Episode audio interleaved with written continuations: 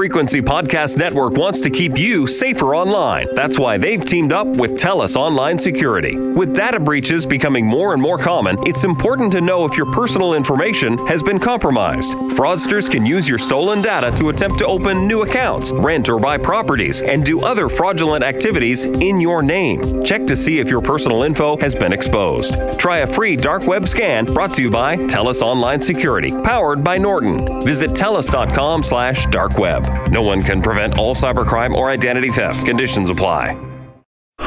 You're listening to a Frequency Podcast Network production in association with City News. Okay, let's get this out of the way first. Yes, you can get rich investing in cryptocurrency and non fungible tokens.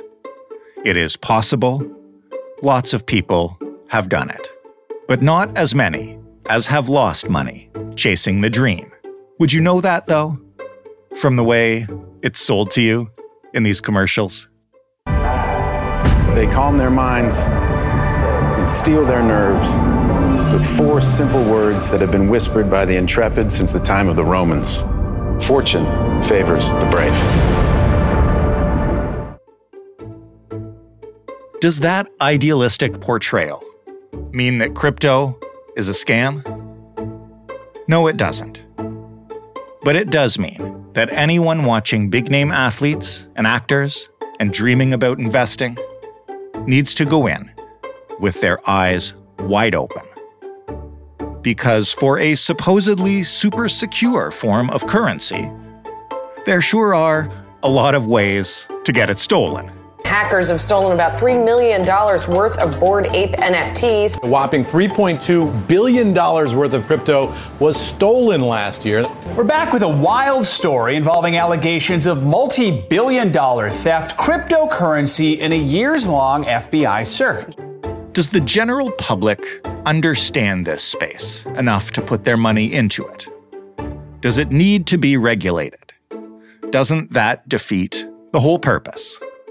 And if you are going in with eyes wide open, what do you need to know to avoid your money ending up in someone else's wallet?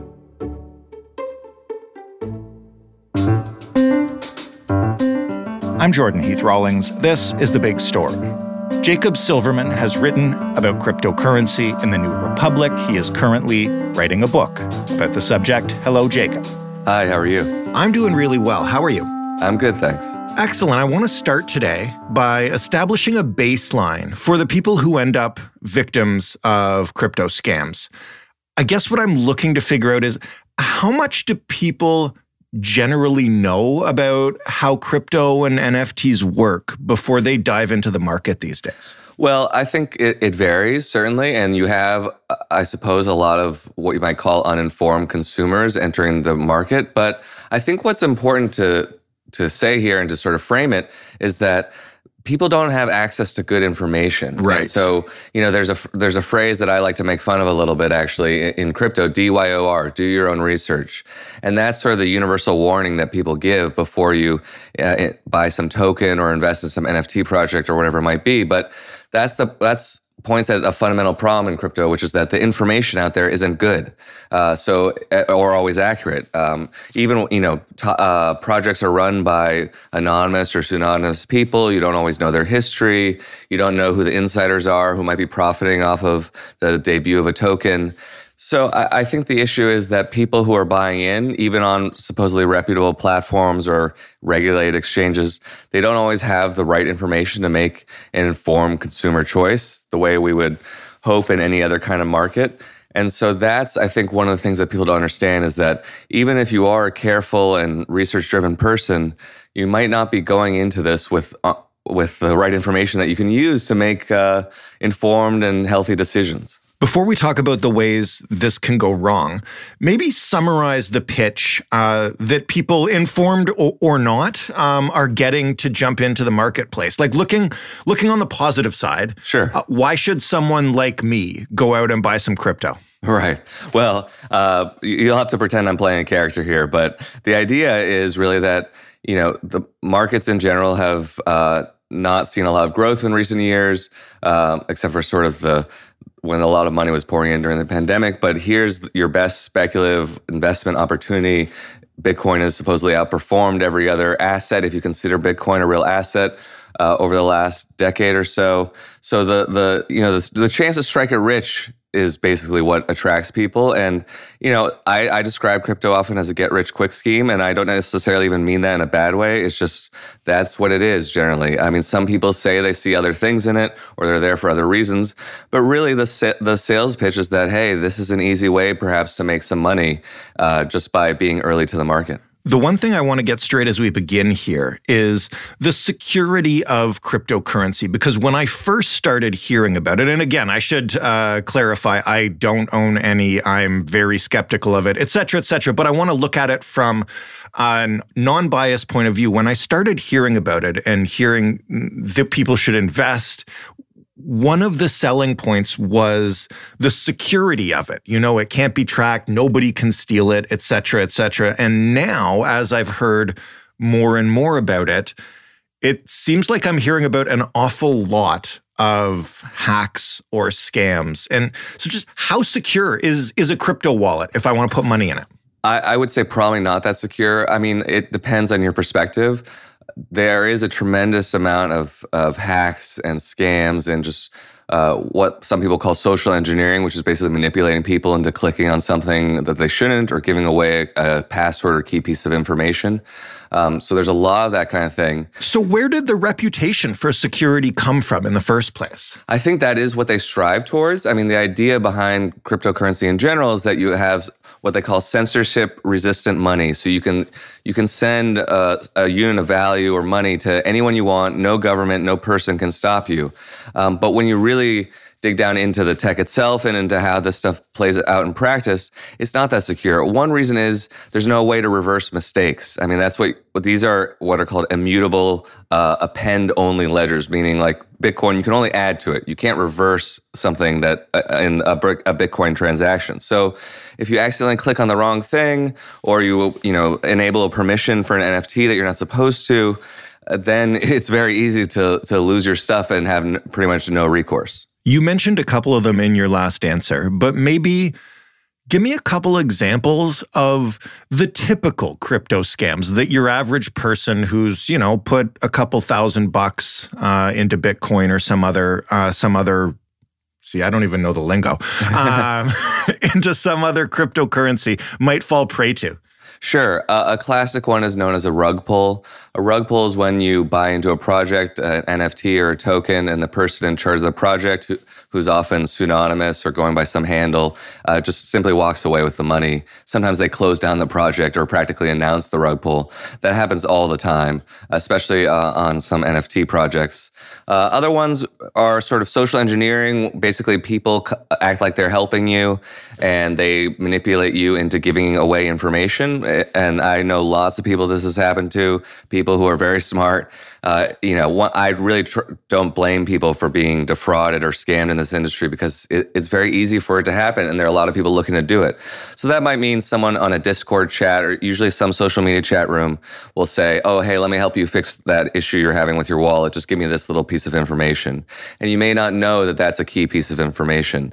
Uh, so th- those are ways. I mean, you have people behind the exchanges in, in some very notorious cases who have s- stolen millions from the, the, the exchanges. Um, there's a recent case against someone named Arthur Hayes who had stolen, uh, I believe, tens of millions of dollars. So unfortunately, there's a proliferating variety of ways to be defrauded, but those are definitely some of the standard ones. I almost just stopped you at rug pull because that doesn't even seem like a scam. Like it's just you take somebody's money and then don't deliver. And in this world, there is absolutely no recourse for that. Is that what I'm hearing? Pretty much. I mean, what what we're finding as time goes on is that you know, despite the ethos of decentralization and permissionless uh, sort of uh, censorship resistant money that everyone talks about sometimes the institutions will step in. So, especially in, in major criminal cases, but you know, sometimes uh, a platform or an exchange might freeze some money or account, and they might be able to do that. But in general, yeah, if it leaves your wallet, you, you almost have no recourse to get it back except the kindness of the person who stole it from you. How wild can these scams get? And I ask you this because uh, you've written in a little bit of detail anyway the story of Heather Morgan and her husband, Ilya Lichtenstein. Is that his name? What do they do? Well, that's a really interesting one. Uh, it's still in progress, but it's a, it's a great, colorful story. I'm sure it's going to be a movie. Um, so the two of them were kind of influencer types in their late 20s, uh, professionals in, in New York. I think they had day jobs, but somehow they came into possession of almost 120,000 Bitcoin that was stolen from a company called Bitfinex. Bitfinex is a major crypto exchange. Um, it has a lot of other issues that I won't get into, but it has a history of, of hacks and theft. It's also the sort of sister company of what's called Tether, which is a very important cryptocurrency and has a lot of other issues associated with it. But anyway, somehow they came into all this uh, Bitcoin uh, probably around 2016 after the hack occurred. There's a lot of suspicion that you know these two don't exude competence or master criminal sort of behavior. Hmm. So there's a lot of suspicion that they were sort of the bag people uh, and they were holding on to the money. They were able to move a little bit of it, but you know by the time they were arrested last year or earlier this year, that uh, the amount of Bitcoin that they had was worth several billion dollars on, on the open market. It would be worth a little bit less wow. now. But their case is also very funny because, yes, uh, Heather, who sort of seems to be the mastermind, she uh, went went by the name Razzlekhan and it was a rapper, and the, there are rap videos online that she created, and there's they're almost so awkward and kind of cringe inducing that you have to wonder if she's parroting something. But unfortunately, I think they're real. And the, there are a few other kind of strange things about them. Why were they living so much in the open? And also, frankly, if you're in possession of of potentially billions of dollars of stolen crypto, why are you still in the United States, specifically New York? So it, it, they became this sort of um, almost odd couple uh, viral sensation where people seemed a little fascinated by them. So you can indeed get arrested for stealing crypto. Well, absolutely. I mean, Bitfinex, the company that's stolen from, is not a U.S. corporation, but it was stolen from. So they were in receipt, basically, of stolen property. They controlled the the private keys, which is basically the passwords for the accounts. Uh, one thing that isn't true, uh, you know, you hear like uh, you can trace all crypto or uh, it's much more transparent, so it's hard to money launder, stuff like that. There's some truth to that, but there are also ways in which this can be done. To be honest, I don't think these two were good enough criminals to be able to do it. Uh, they were they were doing things like trying to to convert into other currencies, to move it around a bit um, to get gift cards to different stores, you know, sort of spending it any which way, but it barely ate into the, the huge amount they have. But if you're, you know, if you're a serious criminal or a Russian oligarch or the state of North Korea, yeah, there, there are ways to, to money launder via crypto.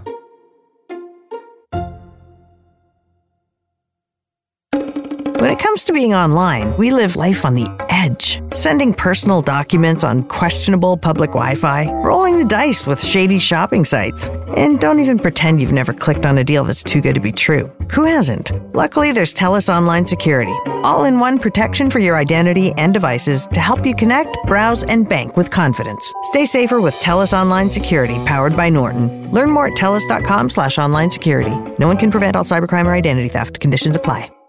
This week on the Reheat podcast, we're talking Rosie O'Donnell. She's usually correct about the message, yeah. but often wrong about the way she goes about arguing for her points and just how aggressive she is with her colleagues. Take it easy. You're on a talk show. It's fine. This is not a courtroom. Tune in every Monday for new episodes of The Reheat, available on the Frequency Podcast Network or wherever you get your podcasts.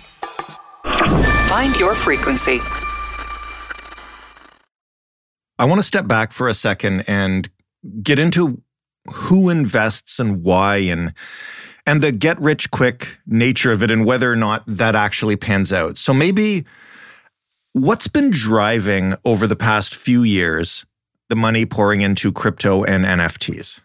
Right. So I think you need to look at about at it from two angles about the money specifically. One, you have a lot of money pouring in from the side of venture capitalists and sort of institutional investors and lots of companies especially that see uh, money opportunities in NFT and metaverse type stuff or crypto. Um, so that money is there and you have billions of dollars worth of investment from VCs and things like that. But then if you dig under the hood a little bit, the actual retail money, which means everyday investors and traders, has been on the decline for the last year. I, I think uh, the trading volume is, is down across the crypto exchanges. So in some ways, you have these opposing forces. The the money coming in that sort of peaked perhaps during the Super Bowl with all with all the, the celebrity driven ads here in, in the U.S um, was really a response to the fact that they need more people coming in the casino. And I do think gambling is the proper lens through which to view a lot of this. And just like gambling, you know, people were doing this during the early days of the pandemic, especially. Uh, that, that's when you saw some of the peak action in the market because they wanted to make some money and because things were shut down and things are hard right now. Some people either had a little extra money in their pocket or they had enough that they're willing to risk it. Um, you know, there are not that many ways in which you can possibly make a little bit of money into a lot of money just by sitting at your computer or on your phone. So this was definitely sold to folks as, you know, basically risk free or at least not a form of gambling. It was it's been sold to people as an investment. Some people even talk about it as a generational investment. I mean, now you can you can invest your your IRA or your your retirement account in crypto. So I think you have to look at the money and salesmanship on sort of the corporate side and then the money on the consumer side which was there and was driven by certain factors but I do think now is leaving. And this is what I want to get into because I'm not saying that this part of the investments are a scam uh, per se because they definitely don't meet the criteria of the stuff we've already talked about. But you mentioned gambling, which I think is a apt comparison. And and here in Ontario, Canada, where we're talking to you from, uh, sports gaming just became legal. And so what I see on my television right now is often back to back commercials, one for sports betting and one for uh, some form of crypto. And the sports betting one will be filled with the caveats, right? Like play responsible, know your limit, play within it, little helplines for uh, people who might be problem gamblers. And then the crypto commercial comes right after and to me has exactly the same principles behind it, but none of that, you know, hey, just a heads up, you can lose your shirt type thing. Right. I love that comparison. I've I've thought about that too because here in the US actually we've had a broad legalization of sports gambling state by state, but uh, it, it became much more available in the last year.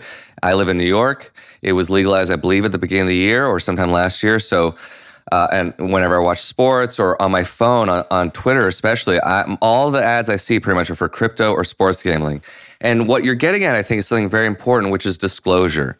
Disclosure is a standard uh, part of investing you know usually when you when you buy a stock from a company they there's mandatory disclosure. One you know who you're buying it from. It's not just someone with an online handle or something like that but there there's information about the company there are risk factors that are disclosed. Even with gambling or other potentially hazardous activities that may, might be legal but people partake in there, you're right. There's often mandatory disclosure or warnings about what might happen. And that certainly, if you want to bring crypto into the light, I'd say, um, and make it a, a, safer activity for people and perhaps a, a, kind of more sustainable and respectable one, I think disclosure is somewhere to start. People need to know that there's risks and people need to know who they're dealing with and what the risks entail. But right now, honestly, I think that people are not just playing in a casino, they're playing in a rigged casino and they don't really know it. So, in your piece for the New Republic, uh, one of your many pieces, y- you called this the golden age of fraud. What do you mean by that, and how do you back it up? Right. So, I- am co-writing a book with uh, an actor and writer named Ben McKenzie. He he was on uh, the OC and Gotham and some other shows, and he he has become very fixated on this idea that I've also adopted uh, that we live in a sort of golden age of fraud. Now, other people have said this too, uh, especially some uh, big short sellers uh, uh, in the stock market. But, you know, there's this idea that one, we really lack criminal enforcement or even regulatory enforcement of financial crimes and white collar crimes and fraud in general in the United States, I'd say. I can't speak necessarily to the situation in Canada, but you know, there's a sense of impunity, which I think you can point to also in the political arena, but you know, that the people in power and the rich sort of get away with it you know, you can even put wage theft in this category, which is a huge mm. problem in this country. People not getting yeah. paid the, the money they're earning. That's a form of fraud. But then you have, you know, all, all, I, unfortunately, I don't have uh, the sort of the FBI fraud statistics offhand or anything like that. But you have new technologies like social media make it makes it a lot more easy to access victims Crypto makes it a lot more easy to get paid. Also, online payment services like PayPal and Venmo. Uh, ransomware, for example, didn't really exist before crypto because crypto provides the means of payment for people to do ransomware. Before, if I basically ransomwared your company and said, give me $5 million and I'll unlock all of your data and computers, I couldn't really meet you in a parking lot and go receive that money. But now, you know, I can have it sent to, to my Bulgarian hacker friend or whoever uh, very easily ver- through a difficult to trace cryptocurrency. So I, I think it's this combination of forces of sort of legal impunity, new technological capabilities, and also, frankly, um, a, you know, a sense of desperation among a lot of people and a sense that it, it can be easy to do some of this stuff and, and to not be punished for it at all. In the world of crypto, how much of it has to do with how incredibly opaque and complicated and confusing for the average person to wrap their head around it, uh, the whole thing can be? And I say this as somebody who's tried to do episodes about crypto in the past and has struggled to keep the plot. And I'm not like, I, I'm not a financial expert, but I'm also not unfamiliar with computers and the internet and everything that goes into it. Yeah, I think it's an issue from a couple angles. One, look, even if you're pro crypto and want mass adoption, you want the product and technology to be somewhat intelligible to people, and I do think that's a barrier. Uh, one comparison I make is is you know Uber and Facebook, for example, I, you know, I have many criticisms that I've written about them as companies, but their product or their offering is pretty clear and you can explain it in a sentence to most people. Uh, that is not really possible with crypto. And that cuts a couple ways. One, it makes adoption uh, more difficult. It makes things more intimidating for folks. They may not understand how the markets work or how to protect themselves or even how to buy Bitcoin. Um, the other thing is, I think sometimes there is a deliberate mystification of the technology. People I talk to who aren't financially invested in the industry, but who are experienced computer scientists or technologists, they don't like the tech. People in crypto, you know, if you talk to a programmer in a crypto company, he might say, oh, blockchain is revolutionary, blah, blah, blah. The people, again, the people I talk to who are technologically savvy, uh, who are experts who don't have money on the line, they don't find the tech very impressive. And there, we can go down that road where where I list off why blockchain technology actually isn't that new, how it's actually rather inefficient, how it doesn't work very well as a payments network. But you know that's sort of that can be a real rabbit hole i think for people. And especially the partisans of, of crypto will sort of argue in, you into the ground and keep saying you don't understand the tech or you're not interpreting it right or you don't understand this new innovation.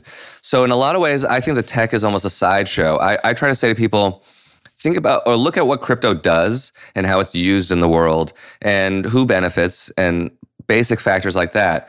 The technology matters to some folks, but you'll understand it best if you just look at how it acts in the world and not the mystified tech or the pro- the big utopian promises from the people behind it. When you look at who invests in it, and I don't know if there's any possible way to track this or if you're sort of going based on anecdotes or researchers you've talked to, but in general, what percentage of the people, quote unquote, win in the crypto market and what percentage lose? Like if we're looking at this as a gambling proposition. Right. Uh, so I couldn't give you an exact number, but I, I can tell you definitively that most crypto investors, especially most Bitcoin investors, are underwater because most people bought in with the last in the, within the last year, and the all-time high for the most important currencies, especially Bitcoin and Ethereum, the top two, were uh, in November, I believe, and the market's been declining ever since. So most people who bought in uh, are, are in the red in some way or maybe have already lost their money.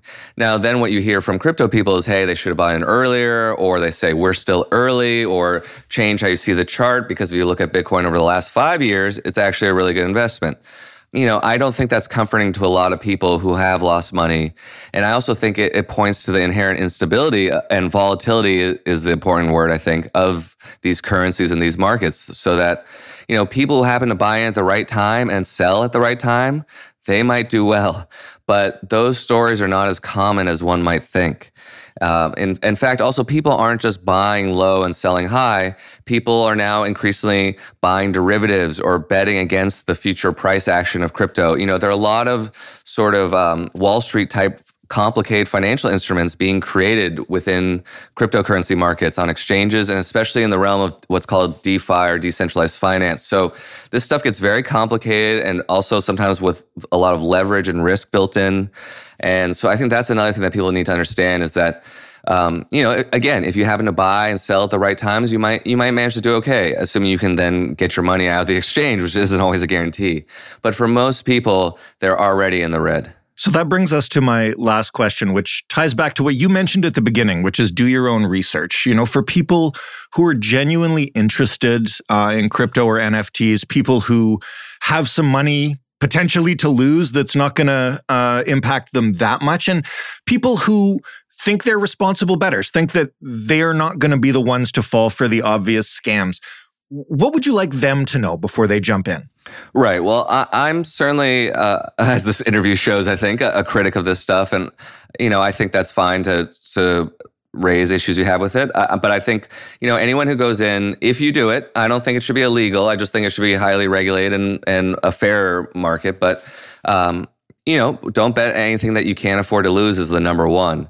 And know that if you do lose or if you do get scammed, it's probably not your fault. I've talked to people from every walk of life. I've talked to intelligence agents who, you know, just happen to dabble in crypto and got scammed. Like people who you think are very savvy and would know better. Um, so just understand that you're going into a very difficult environment that is probably advertised as fa- as fair and even an opportunity to strike it rich. But you know, it's there are people with better information. There are high frequency traders. There are people that own the exchanges. There are a lot of bad actors. So you, really, it's like going and sitting down at a casino table and the world's best poker player might be across from you. And also the lights could turn off at any time. Hmm. That, that's really what's happening here. It's not just going to gamble in the casino.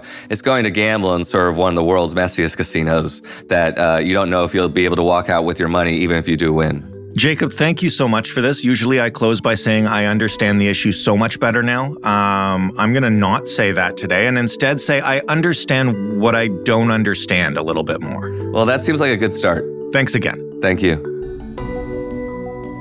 Jacob Silverman wrote about crypto in the New Republic, and I'm eager to read his book next year. That was the big story. For more, head to thebigstorypodcast.ca Find us on Twitter at The Big Story FPN. Talk to us via email hello at thebigstorypodcast.ca and call us. Leave us a voicemail. The number is 416 935 5935. Ask us a question. Demand we cover your story. Just give us some compliments. Doesn't matter. Say hi. You can find this podcast anywhere you get your podcasts Apple, Google, Stitcher, Spotify, Pocket Cast, Castbox, etc. And while you're there, leave a rating, leave a review. Thanks for listening. I'm Jordan Heath Rawlings. We'll talk tomorrow. Much of what you do online can be risky. Does that stop you from clicking on deals or connecting to public Wi Fi? What about doing your tax return? Your personal information can be stolen and used to access your accounts or apply for credit in your name. Thankfully, there's a simple way to stay safer. Help protect yourself with TELUS Online Security powered by Norton. It's Canada's most comprehensive all in one protection for your devices, online privacy, and identity. Learn more at TELUS.com slash online security. No one can prevent all cybercrime or identity theft. Conditions apply.